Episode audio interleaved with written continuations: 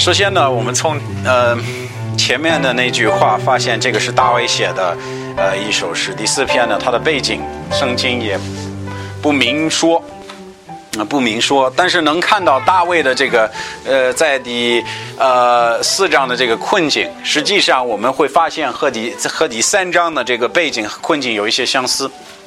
呃，圣经告诉我们，第三篇是大卫逃，这这他这个逃避，他躲避他儿子亚沙龙的时候写的诗，是大卫自己的儿子要叛，就是要叛逆叛逆啊，自己的儿子要呃追杀他的时候他写的。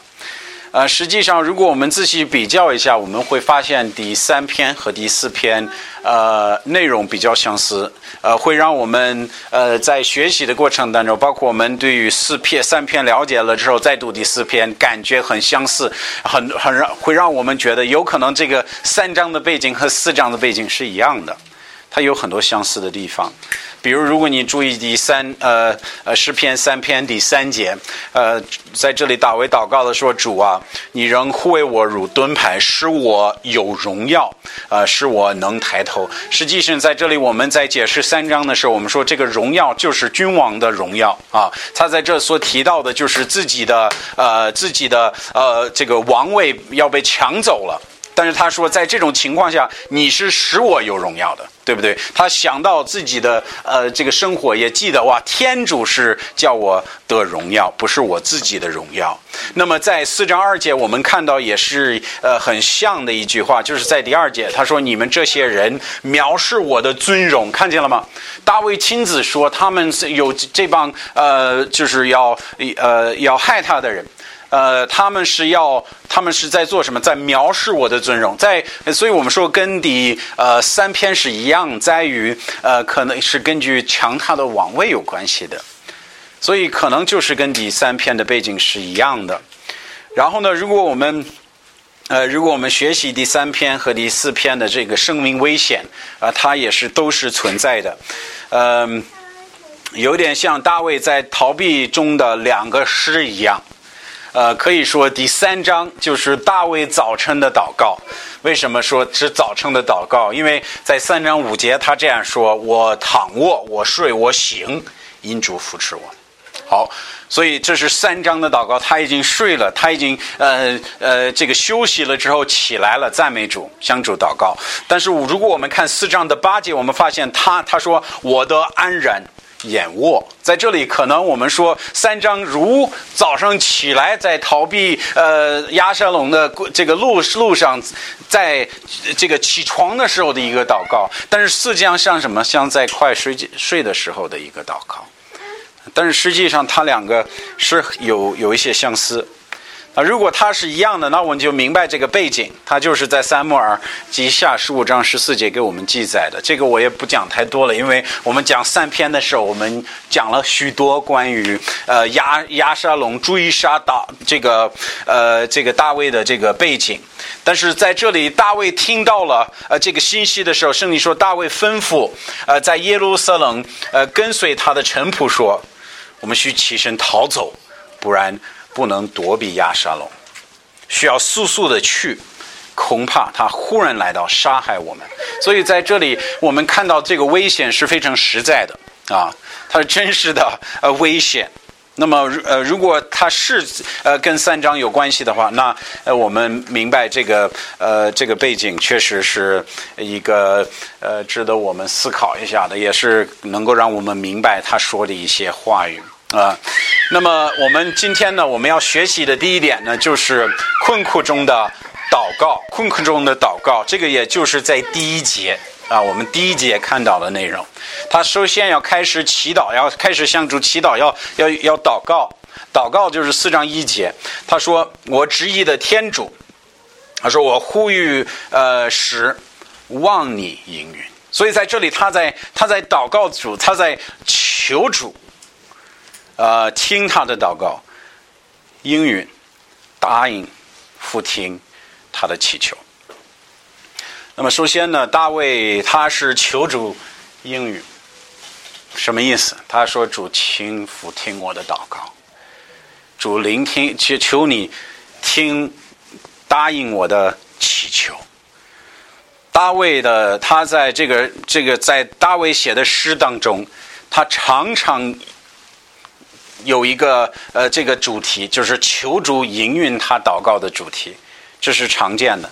比如在诗篇十三篇第三节，他说：“求主是我，呃，求主我天主看顾我，应允我。”啊，呃，再看一个就是二十七章的七节，他说：“主，我呼吁，求主听我的声音，连续我，应允我。”所以我们在这里看到的大卫是一个求主应允的这个一个祷告。那么他在这里，他为什么会求主这个应允他呢？在四章一节，我们可以从第一句话来看到，他说：“我执意的天主。”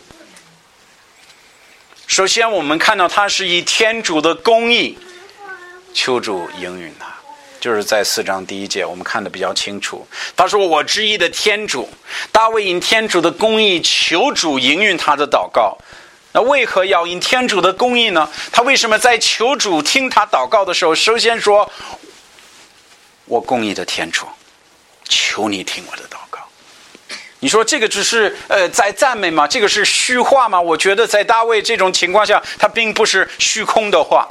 大卫在这里选这句话的时候，也有他的意思。他在说：“主，你是公义的，主求你听我的祷告，请求你复听我的祷告。”那这说明什么？说明大卫明白祷告 都是必须符合天主的公义、天主公义的标准，同时也是显出大卫的祷告是从一种清洁的心出来的。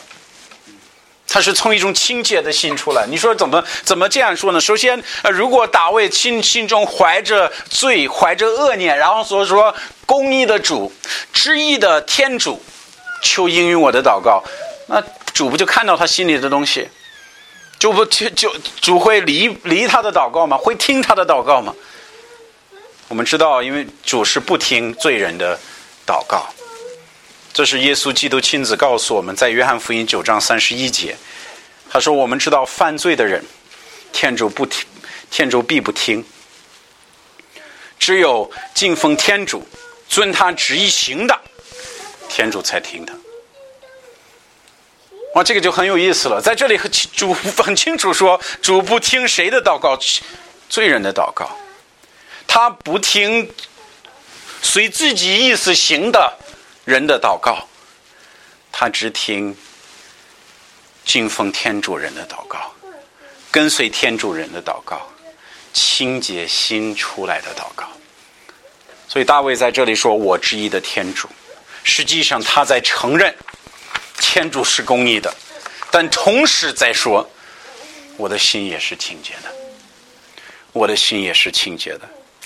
在呃诗篇一百五十一百五十四篇十八到十九节，我们可以看到这句话，他说：“凡呼于主的，就是诚心呼于主的，主必与他相近。”他说：“敬畏主的，主必成就他的心愿，复听他他们的恳求。”将他们拯救，这个允许是给谁的呀？这个允许是给亲这个一个虔诚的人，是给敬畏天主的人，是与天主相近的人，不是给所有护于主的人。那这个就使我们明白，实际上 我们祷告的时候，我们先要考虑自己如何，就跟大卫一样。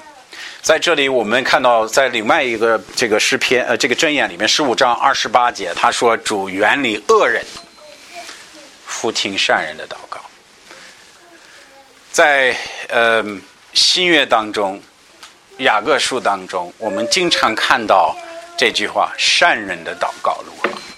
那他为什么现在用在在提到祷告是有效之前，他首先必须说善人的祷告是有效的？因为我们看到圣经中的这些教导说什么呀？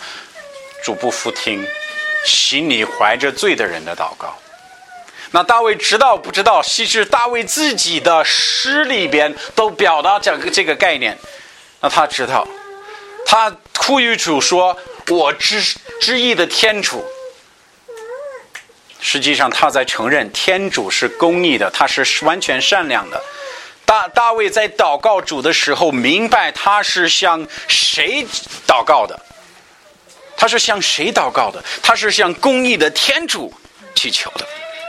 他知道天主并不会轻看罪行，知道天主不会应允罪人的祷告，因此他是提到天主的公义。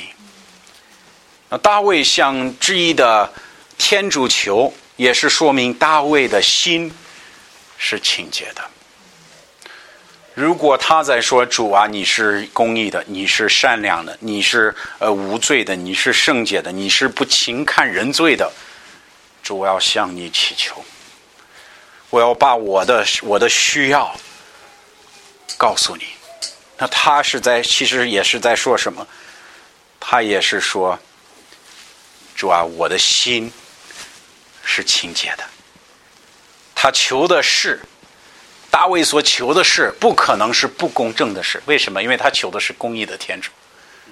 这证明，报这个大卫所求的就是公正的事情，是符合天主本性的事情，就符合良善天主之意的事，才才敢说主啊，我之意的天主。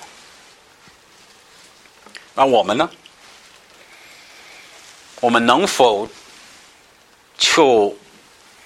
公义的天主答应我们的祷告。我们祷告的时候，向大卫求说：“主，我在行你的指引，我与你没有任何的隔阂，没有一点距离。你的心我很清，你你知道我的心，我的心在你面前都是显而易见的。”主啊，我的祈求要告诉你，我想说的事情，我想求的事情，要告诉你，我所求的与你的本性相符。好，这才是有效的祷告。哈，有的时候我们对于天主的理解是不够完全的，我们觉得他像坐在天上的什么。一个老人一样，然后随意哦，看着这个人啊，他声音大一点，那我给一点；他需要的我给一点啊。这个人哦，他很有意思，很有特性，他的祷告方法我也给他一点。没有，天主是按他自己的本性做事情的。首先，天主是公义公正的天主，我们求他的必须符合他的旨意，并必须符合他的他这个旨意。但是我们知道，我们求的人呢？如果我们自己怀着不公义、不善良的思思念，而且我们的行为是不符合天主的，那主会说什么？哦，对，我你做的跟我想你要要你做的完全不符。但是我要答应你的祷告，没有，他不会。圣经说他不听你的祷告，就跟我们这个方顶一样。我这是祷告，我的祷告直接从方顶嘣下来的，他出不去了。为什么？因为主不要听了，他不要听了。他说：“你你和我的本性，你和我的旨意，你和我你我要你走的道路完全不符。你忘了我是谁吗？我是质疑的天主，我是公义、公正、善良的天主。你这不善良的人还求我什么呀？这是天主的意思，这也是大卫明白的事情。但是他不仅仅是因天主的公义求，求主呃应允。我们在这里看见他也是以天主的信使。”求助应允，你说什么意思？在一章，呃，四章一章，他说：“我之意的天主，我呼吁使，我呼吁使，望你应允。”后面这句话说什么？我遭窘困，你常是我的宽阔。注意“常”这个字，他这个是我，他他这个是过去式。他说：“主啊，我之前遇到这个问题的时候，我遇到各种各样的困难的时候，都是你是我宽阔的。”所以我知道，我了解你是曾经做这个事情的，你是听善良人的祷告的，我我相信你，你的允许，你给我的允许，他是可他是信实的，是可相信的。这不是大大卫第一次逃避要追杀他的人，扫罗曾经也要追杀过他们，他一样呼吁主，主应允他的祷告，拯救了他。大卫这不是他第一次遇到这种困难困境。他说：“主，我记得你之前已经应允我的祷告，已经俯听我的祷告，已经拯救我。所以大卫有一种特殊的信心。大卫知道天主是信实的，是可靠的，所以在患难中，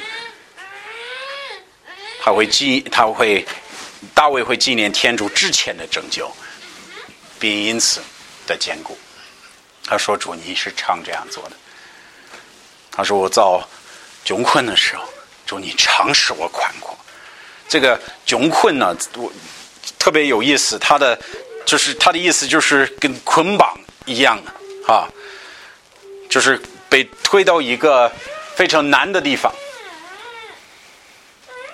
在这种地方，他没有说使我 怎么样。使我脱离那种麻烦，实际上他使我宽阔。但是我问你说，你怎么在窘困的地方能够宽阔呢？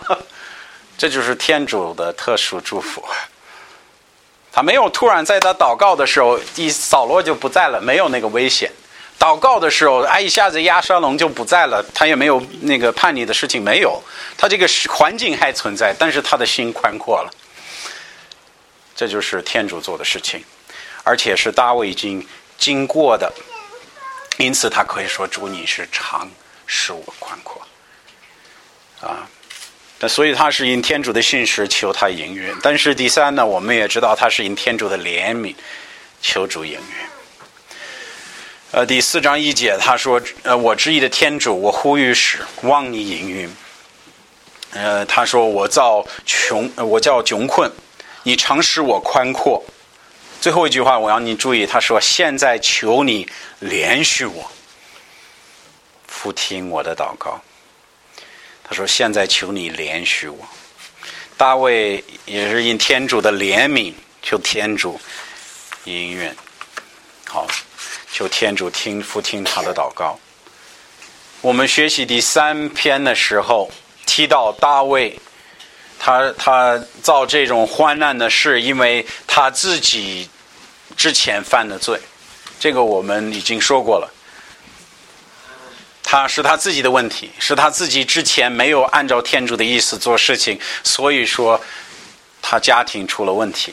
主早就说这个事情必发生，所以大卫在说：“主，我的敌人要杀我。”其实他们追杀我，他们把我杀了，其实是。符合道理。再换一句话，可以说是，在一方面可以说是公正的。为什么公正呢？不是大卫杀了别人吗？对不对？大卫把把自己的勇士给杀了，为了娶他妻。他说：“因为我的我犯过罪，我做过坏事情。那么在这里主说，但求你。”怜恤我，怜悯我，因你的怜恤，求你复听我的祷告。好，在诗篇十九篇十六节，我们有这一这一句话，也是一样的。他说：“求你引喻我，因你的恩惠素为之美，求你按你的光大仁慈。”转过，在这个祷告中，我们看到同一个概念。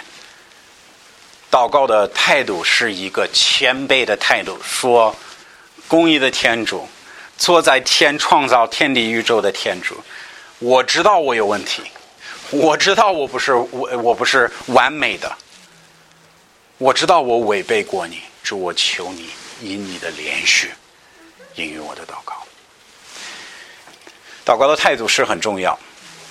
那么，我们从这句话能看到，在这里大卫并不骄傲，虽然是国王，虽然是以色列人的王，他也不骄傲。在这句话中，我们能够看到大卫的谦卑。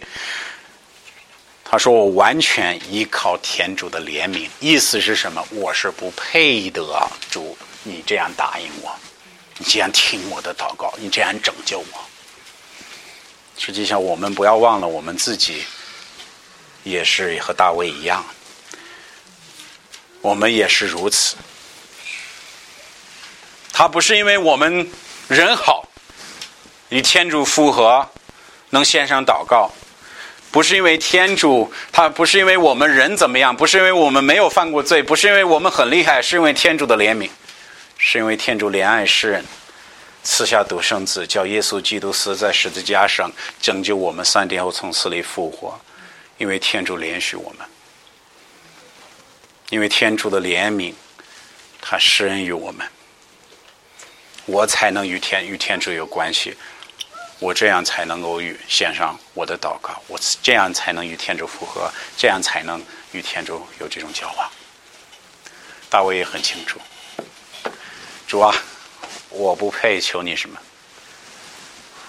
主，我求你怜悯我，我求你怜悯我。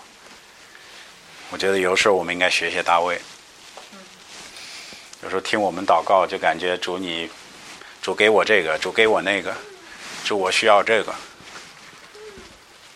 我们忘了天主的怜悯吗？我们忘了我们是不配的，天主答应我们一个祷告。在这里，大卫也说：“主，求你以你的连续复听我的祷告。”所以，首先在这个四四篇的第一部分，我们看到大卫献上祷告了。他说：“主，我需要你。”但是在这个祷告中，我觉得很有意思，他就开始面对他的敌人，然后开始劝导他们，教导他们。所以，第二，我们就要看向敌人的劝告，在四章的二到四二到五节，就是敌人的劝告。好，大家注意一下。他说：“你这些人藐视我的尊荣，喜爱虚假，寻求诡诈，要到几时呢？希了。你们当知道，我主拣选虔诚人归自己。”我呼吁主，主必应允。你们应当行居，不可犯罪。在床上的时候，心里需要思想，也需要缄默。息了，当先虔诚为祭，又当仰赖主。好。实际上，在这里我们看到的大卫是一位讲道者。他不仅仅是在求天主，同时他想把天主的事实、想把天主的真理说出来。所以，以祷告的方式，他就向他敌人说话。那么，大大卫向他的敌人说的这个话，警告他们，也是教导他们。但是，我要大家注意一件事情。虽然这几句话是大卫想追杀他的人说的，也是天天主感动大卫做的事，并且给我，他不仅仅是向大卫的敌人说的，我们可以理解这首诗也是给我们写的，也是给我们写的，他是给我们记在圣经当中，为了教导我们。那么，天主从大卫的大卫向敌人的劝告中，要我们明白什么？这是我要你问问问自己的。实际上，诗篇在这方面就非常的奇妙。我们可以看到一首诗，这首诗有它的历史背景，有他呃这个呃他的感情。呃，大卫作者呃所罗门、莫西不同作者他们的呃他们发生的这个这个事情。写出诗来，但是这个诗也是针对我们现在的人，这就是圣经的奇妙。我要你注意什么呀？首先，我要大家注意这四节经文，不仅仅是大卫的敌人要聆听的训诲，是世人的给世人的训诲，实际上是大卫在替天主说话。而且，如果我们仔细思考，我们发现这个好像是耶稣基督亲自说的一样。好，第一，我要你看到第二第四章二节，这四章二节呢是啥？它就是他的警告。第一句话就是一种警告，我肯定我要大大家注意。首先，我们知道我们看到每一件事情，它都是与大卫的这个呃发生在遇遇到的这个患难有关系。但实际上，我们我们会发现这些东西都是与天主有关系，都是与我们自己有关系。他说：“你们这些人藐视我的尊荣，喜爱虚假，寻求诡诈，要到几时呢？”谢了。那我们之前说这个藐视我的尊荣，哎，正好今天许牧师提到这个，非常巧哈。他说藐视主的荣耀，是吧？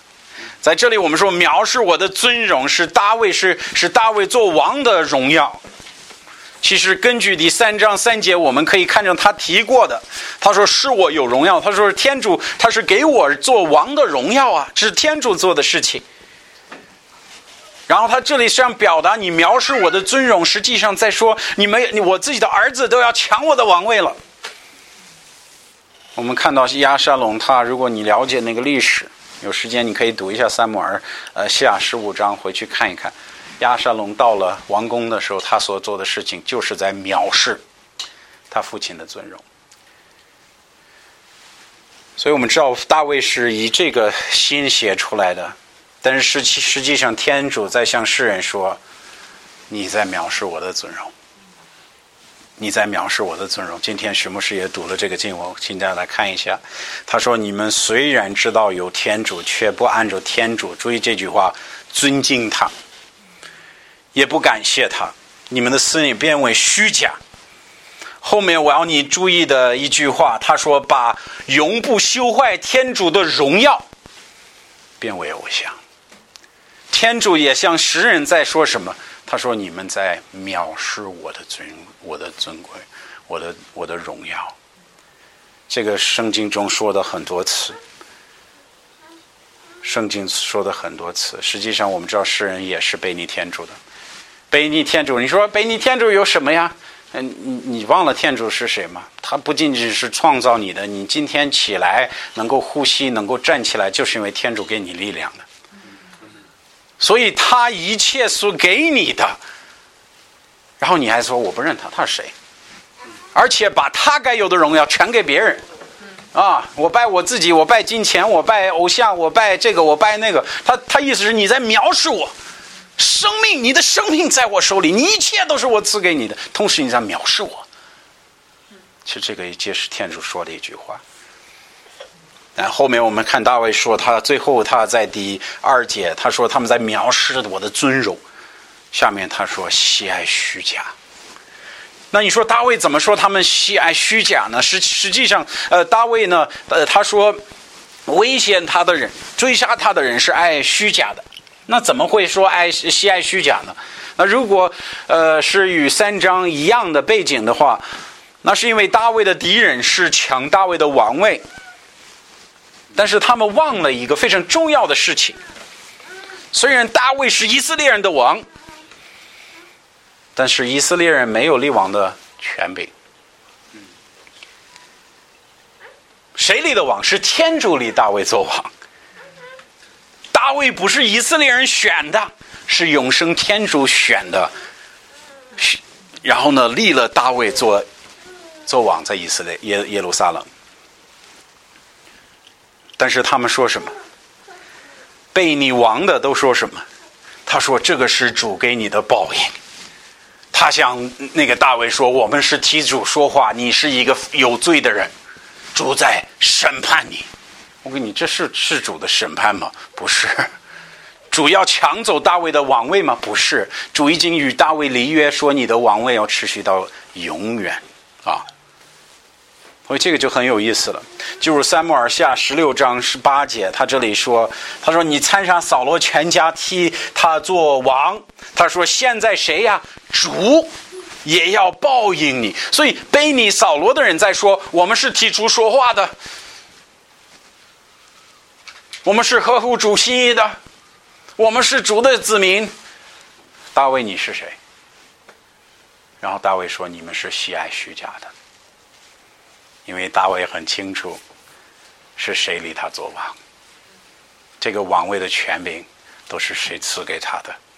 然后他们在说不，天主要再报应你。大卫在说，这个事情不是天主做的，这是你们的虚假，这是你们的虚假。但实际上，天主也是也也是在告诉世人说，你们是喜爱虚假的，你们是喜爱虚假的。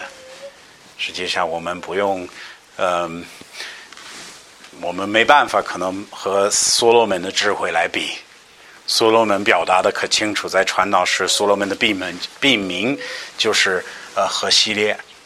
然后在这里，所罗门和西列说：“他说凡事都是虚空的虚空，都是虚空。”他在总结这个世俗的东西，然后他说：“我找不着什么真实的，都是虚假的。”实际上，我们现在也是如此。我们所追求的东西，我们说，呃，我们我们所所看重的东西，实际上，如果我们仔细思考，它不过就是虚假的。你说我要名声，名声是虚假的；我要金钱，金钱没有什么价值，只是我们给它的价值而已。你说我我我要我要这这个呃这个权权柄权力，那好吧，你追求，你看今天有，明天没有，它也是虚的。我们说追求的东西只有一个不虚的，那就是天主，别的都是虚空的。其实我们也可以看到，这个虚假在于我们我们所强调的外在的东西，我们的外表。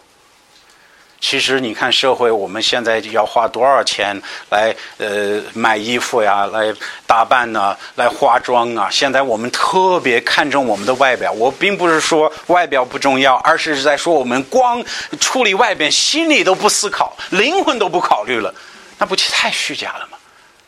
我们的身体在世上能活六八十年就不错了，我们忘忘的我们的灵魂就是永远不灭的灵魂吗？我们强调的虚假的东西。虚空的东西，忘掉最重要的东西。啊，你说我追求学问，学问就是个虚空，它没有什么真实的，没有什么珍贵的。你要说我追求金钱，金钱就是个虚空，它都是虚空。和天主是向他们说什么？他是在向他们说：你们是喜爱虚假的，喜爱虚假。在四章三节，我们看到第二件事情。他说：“这是你们，你们要明白天主，明白天主的作为。在这里，他是教导这些愚拙的人。他说：天主是这样做事情的，你不知道吗？他说什么？他说：你们当知道，主拣选虔诚人归自己。我呼吁主，主必应允。”在这里，我们看到大卫是已经通过他之前的祷告已经有信心了。他说：“我质疑的主，因为他是怜恤我、怜悯我的，太虔诚、太善良、太真实、太实在的东西，他会听我的祷告。为什么？因为我祷告的与他旨意是相符的。那在这里，他教导。”追杀他的人说：“你们不知道吗？主拣选什么人？虔诚人。虔诚人。那谁是虔诚人呢？谁是虔诚人？这是有外在的信仰的人吗？有意思的是什么？如果我们看大卫，他追杀大卫的人，他们也是去呃圣殿里去向天主献祭。”他们也是口头上遵守律法的人，但实际上，他们心中是否如此？不是了。他已经有虔诚的外貌，没有虔诚的实意了，没有他的真实意义了。大卫在说：“你们无论怎么说，我明白天主看重的是虔诚，是真实，是心里真正仰望主的人、追求主的人。我不，他不看重别的。”他不看重你人多人少，他不看重你聪明还是蠢笨，他不看重这些东西，他不看重我这个有钱没钱，有文化没文化，他不重视这个，他重视什么？虔诚人，他重视虔诚。你是否在主面前是虔诚？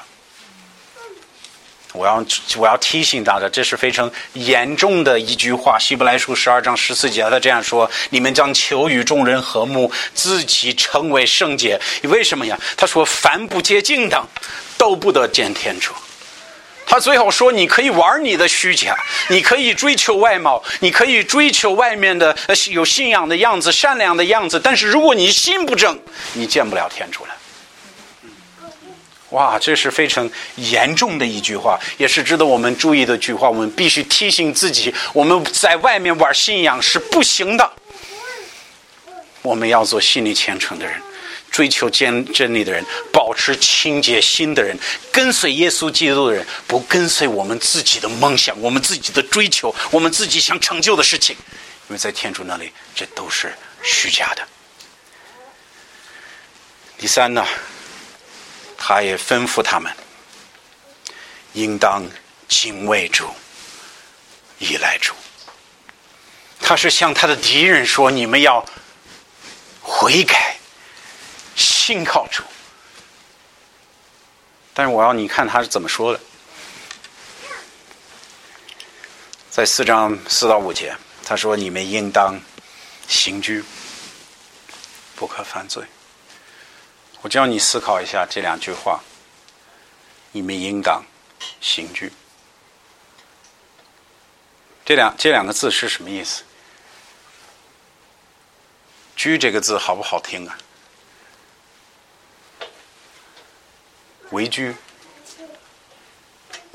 惧怕，这是个好词儿吗？但是大卫说说什么？你们要惊醒。其实也是说你们要畏惧，你们要害怕。他为什么会说这句话？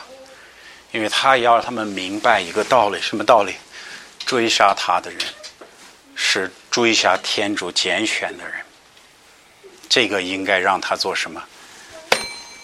停下来说啥？哇！我杀主受高君。那主不惩罚吗？不惩罚我吗？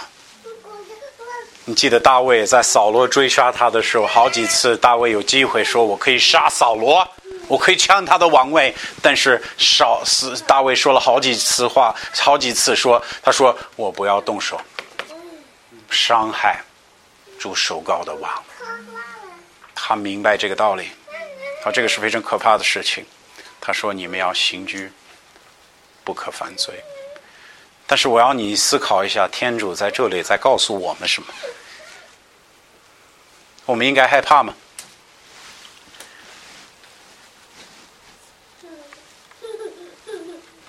是的，我们需要敬畏主，我们要敬畏主。有的时候，我们心中的天主是一个非常渺小的东西，就跟小玩具的小偶像一样。但是我们的主是伟岸最大的。是非常可怕的。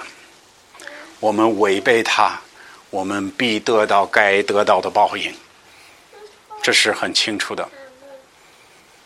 那么，我要提醒大家，真坚称这个真正的信仰，真正有效果的信仰和一个无效果的信仰区别在哪里？我相信区别就是在这两个字上面。你会发现，很多人说：“哦，我特别受感动。”听了讲道，然后呢，回去改变吗？不改。到了第二天都忘了周日听到的道理了。但是一个敬畏心居的人会忘了吗？他不会。有的时候，我们最难控制自己的，都是在我们做一些我觉得别人不会知道的事情，而且没有人在，谁都不会知道，没有一个人知道。我在这里有有错过，谁知道也不影响谁呀。但是一个新居的，他不会。他说有天上的天主，他是无所不在的。虽然我觉得没人看到我。没有人会知道我做的这个事情，但是天主知道。实际上，这个是使我们离开罪恶、清洁自己的心最大的力量。有的时候，我们不不过聪明，主告诉我们他的道理，告诉我们种什么会收什么，告诉我们我们罪的后果如这个会如何，我们的结局会如何。但是我们太蠢笨了，我们觉得也许不会在我的身上发生，对不对？但是一个新居的人，他不会这样子，他知道天主在看着，在行察人心，他会知道我所做的事情。我记得耶稣来的时候，他也是叫人悔改。在悔改这一句话里边，其实我们能够看到一个结局的问题，也是世人敬畏的。耶稣说的很多次，我告诉你们，不是的，你们若不悔改，也必都要灭亡。这是耶稣在世的时候说的很多。你知道吗？我们如果你学习耶稣的演讲。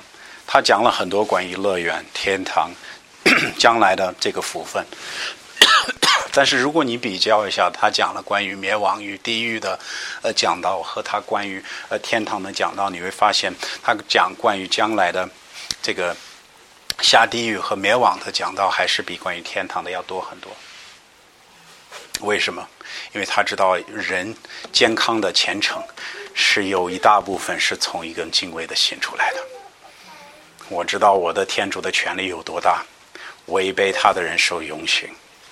我明白这个道理，我接受这个道理。我要清洁自己的心，做天主要我做的事情。就跟诗篇一百一十一百一十一篇世界说：“敬畏主是智慧的法端。”你说什么意思？如果你要有智慧的人。真正的智慧不仅仅是懂圣经的道理、懂圣经真理的人，他是一个能够以天主的真理来来这个呃走这个前面的道途，能够控制自己的生活，完全按照天主的意思去做事情，这个才叫智慧。那这个智慧是从哪里开始的？才从敬畏处开始。举这个例子不一定特别恰当，但是我在小的时候，我怕我父亲。我知道我父亲回来，如果我在有的时候我们玩的可可就就可疯了疯狂了，但是我知道我父亲回来，要是看见我做这个事情，我结局会如何？所以我选择怎么样？我不做了。跟你说，我少了不少呃问题，就是因为我对我父亲有非常健康的敬畏心。那那这是我的父亲，那创造天地的主宰呢？对吧？我们要明白这两这两句话，刑具是特别重要的，还要我们警醒。这个金句很重要嘛，很重要，让我们警醒惧怕。后面他说需要我们去思想、思念。你看一下这个，呃，四章四到五节。说你们应当警居，不可犯罪。注意他后面说什么？在床上时候，心里需要思需要思想。注意他说需要思想，什么时候要思想？他说在床上的时候。那这个说明什么？说明我们就自己在那儿躺着的时候。没有别人在打扰我们，没有别人在，呃，这个和我们说话聊天。我没有其他的，我手机已经放下了。有时候我们没有时间思考，就是因为我们上床一拿着手机玩了嘛，对不对？然后为什么觉得为什么我们没法就不睡了，熬夜，对不对？睡睡不了觉了，就是因为我们一直在那玩手机嘛。一样，这个也是撒旦的一种欺骗人的方法，直到脑子一直在转，不能思想他该思想的事情。他说：“上床呢，我们要怎么样？”他说：“在床上需要思想，需要思想什么呢？需要思想我们所做的事情。他要他们思想追下大卫的人人，你要他们思想他们在做的事情。其实我们一样，我们要思想：好，我今天做了什么事情？我九九点钟呢，我做了这个；我十点做了这个；我后面做了这个；我做了这个。我做了这个影响是什么？”我这个是以信心去做的吗？还是靠自己去做的。结局如何？我要做做什么？我要观察，我要思考，我要醒察自己的心。好，在圣经中，在小先知书里边，呃，如果我们看哈嘎书，呃，哈改书一章七节，他就说的很清楚。他说：“万有的主如此说，你们需在自己所做的事上留心观察。”我有一个问题：如果我们不留心观察，我们能知道、意识到自己的错误吗？不会的，不会知道的。有时候人呢，他觉得我自己没毛病啊。我向天主祷告要认罪的时候，我都想不起来我犯了什么罪啊。对不对？我感觉我都没有罪了。我今天还做了什么违背天主的事情？我一天可能做不到一次。没有，你只是不想而已。他要我们去留心，留心这个这个这两个字很重要，要我们去留心观察。这是一个注意的动作，这有个故意的动作，不是不会自然而然发生的。我今天要审查我的行为，审查我的心是否与天主有不符合的吗？不会这样做的。我必须留心去留心去做，必须做这个选择。最后他说缄，呃缄默，缄默，需要缄默。这句话什么意思？我们需要不说话，我们需要安静。就跟那有有一种人呢，你跟他说，弟兄，你这儿出了问题，然后他一说出问题，他要开始找借口，找找半个小时借口，然后就想问他，你说完了吗？你别说话，等一等，听一听，看这事情是否是真的。我们跟天主的关系上也需要安静，也需要思考。最后呢，我今天也就提最后一件事情，就是要要享福的公告。